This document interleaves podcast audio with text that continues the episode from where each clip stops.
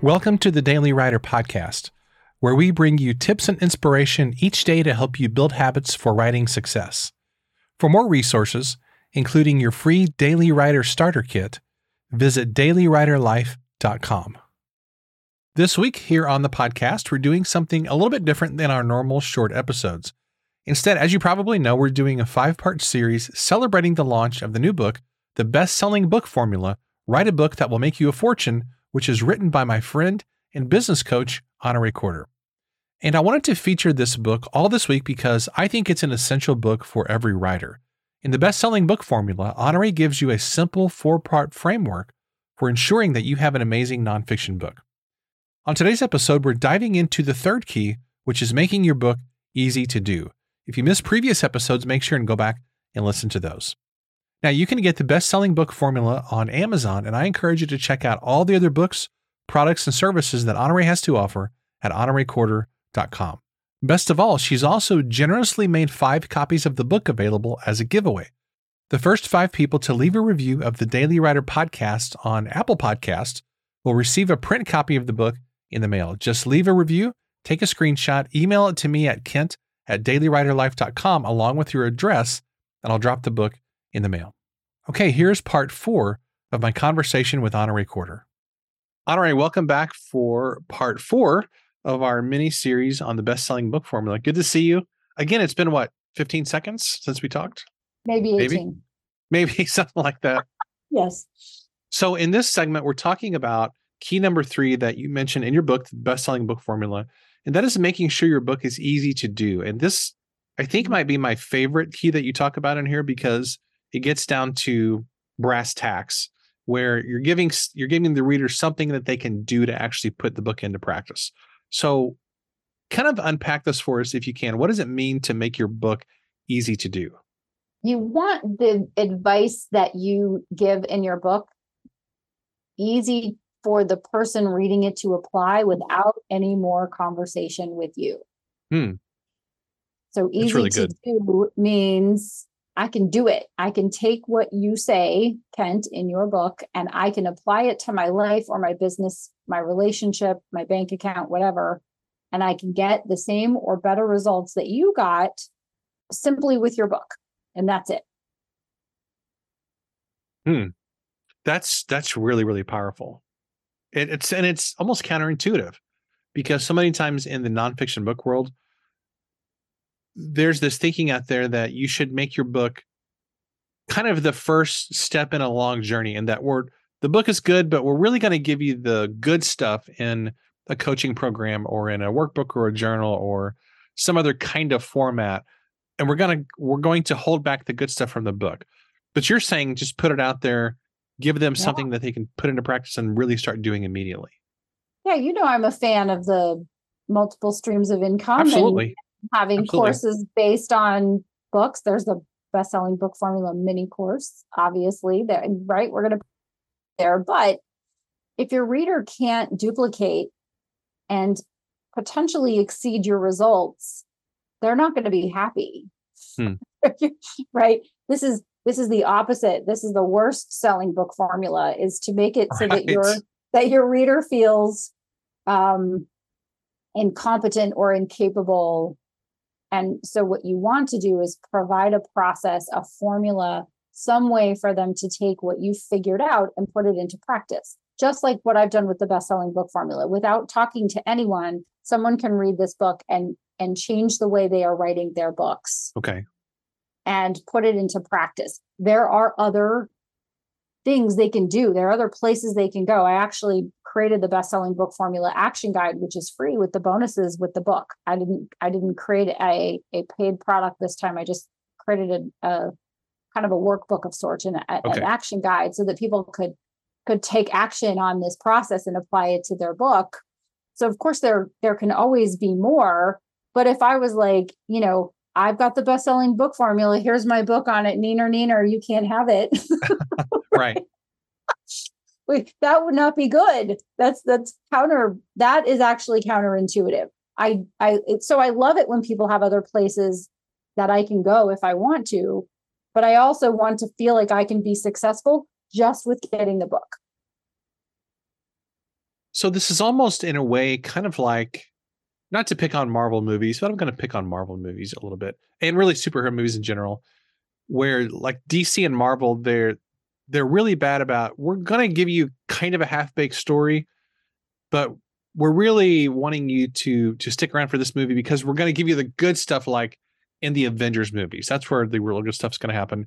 But this is kind of like a halfway movie, you know, where this is kind of just a promo for movies that are coming later and for other shows and, and whatever. And and sometimes we do that with books, don't we? Where we're going to give you something, maybe a value in this, but our other good stuff is just going to be in in various other kinds of places. Well, I don't know that you can give everything in a book. That's the first thing, that you want to give everything right, you can right. without having a conversation. That's my advice. That's my perspective on it, is give your readers everything you can possibly give them in this medium. And there will be more, just like there's more in this conversation than there is in the book, because we're able to have a conversation. Right. You're able to ask right. me specific questions about how it came to be and what was my process and what is my process that I recommend to other people. Uh, you, I'm not having a conversation that's two-sided in a book. I'm having a one-sided conversation. I'm giving directions. I'm giving insight. I'm providing information. So obviously the coaching program is going to be better. The course yes. is going to be better because it's interactive, it's deeper, it's broader. But, but if someone is holding back something that they could put in a book so that they can sell a course, I don't know that that's the, that's for the good of all concerned, right? That's, that's not going to build goodwill and better friendships, Kent. That's going to cause someone to be irritated and leave a one-star right. review. Right? Now, what Which if is- somebody... What if somebody has already drafted a book? They've already outlined it. They've written it. Can this process be reverse engineered a little bit? Or maybe that's not the right term. Can it be baked into a book that already exists but isn't published yet? Can somebody maybe find some ways to make the book easy to do, even though the whole book's maybe done and, and framed out? Well, sure. So you want to think about it from the perspective of, if you've already written it, make sure that you um, apply the analyzer to your book. And maybe go back and make sure that your longer words are shorter. Hmm. Make sure that your book is easy to remember by making sure that the title is interesting, unique, connect things that go together. Your, your title, is it the best one? Is your subtitle the best subtitle? Is it meeting the promise? All of those sorts of things. And is there a way to add in, and this is the easy to do part, is there a way for you to add in a formula, a one, two, three step process, or like in The Miracle Morning, the lifesavers? How mm. made a word out of it? Can you take the word kiss and make it mean something else? Right? Or can you take an acronym that uh, that could apply to your book? Um, I actually had someone, an advanced reader to this book, go, it did everything except it didn't have, it didn't have an acronym. And mm. I was like, I couldn't come up with an acronym, kids. Like, like I got the four keys. I kept it short, right? It should be easy to remember, all the things, right? But there was no acronym. So I gave you a process instead of an acronym. But if yeah. you can create an acronym out of it, then all the better. Not everything needs an acronym.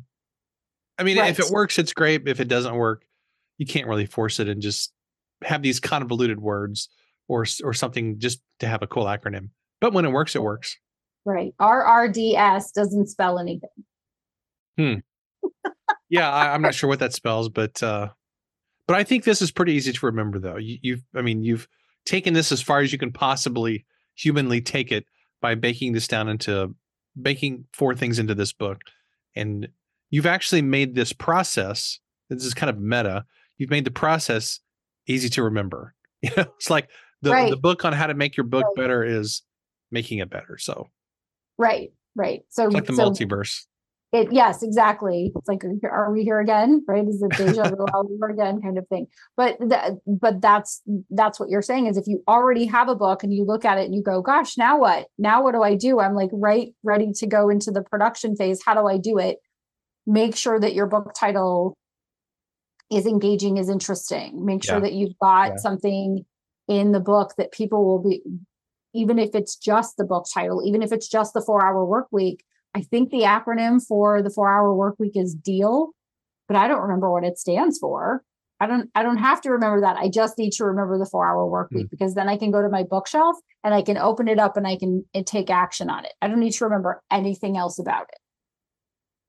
Yeah, I'd forgotten about the acronym in the four-hour work week. Um, I haven't read the book in a, probably eight years, seven or eight years.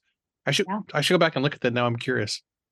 This has been a lot of fun. We've got one more episode to go, and I'm super pumped for this one because we're going to be talking about easy to share. So I'll wrap th- I will wrap up this one. English is my fourteenth language apparently today. Well, you're doing fine. You sound like you need it. So I'm just going to leave this in there because I don't try to have a perfect podcast, but uh, I will see you guys in the next episode. A big thank you to today's sponsor, the upcoming Daily Writer Retreat.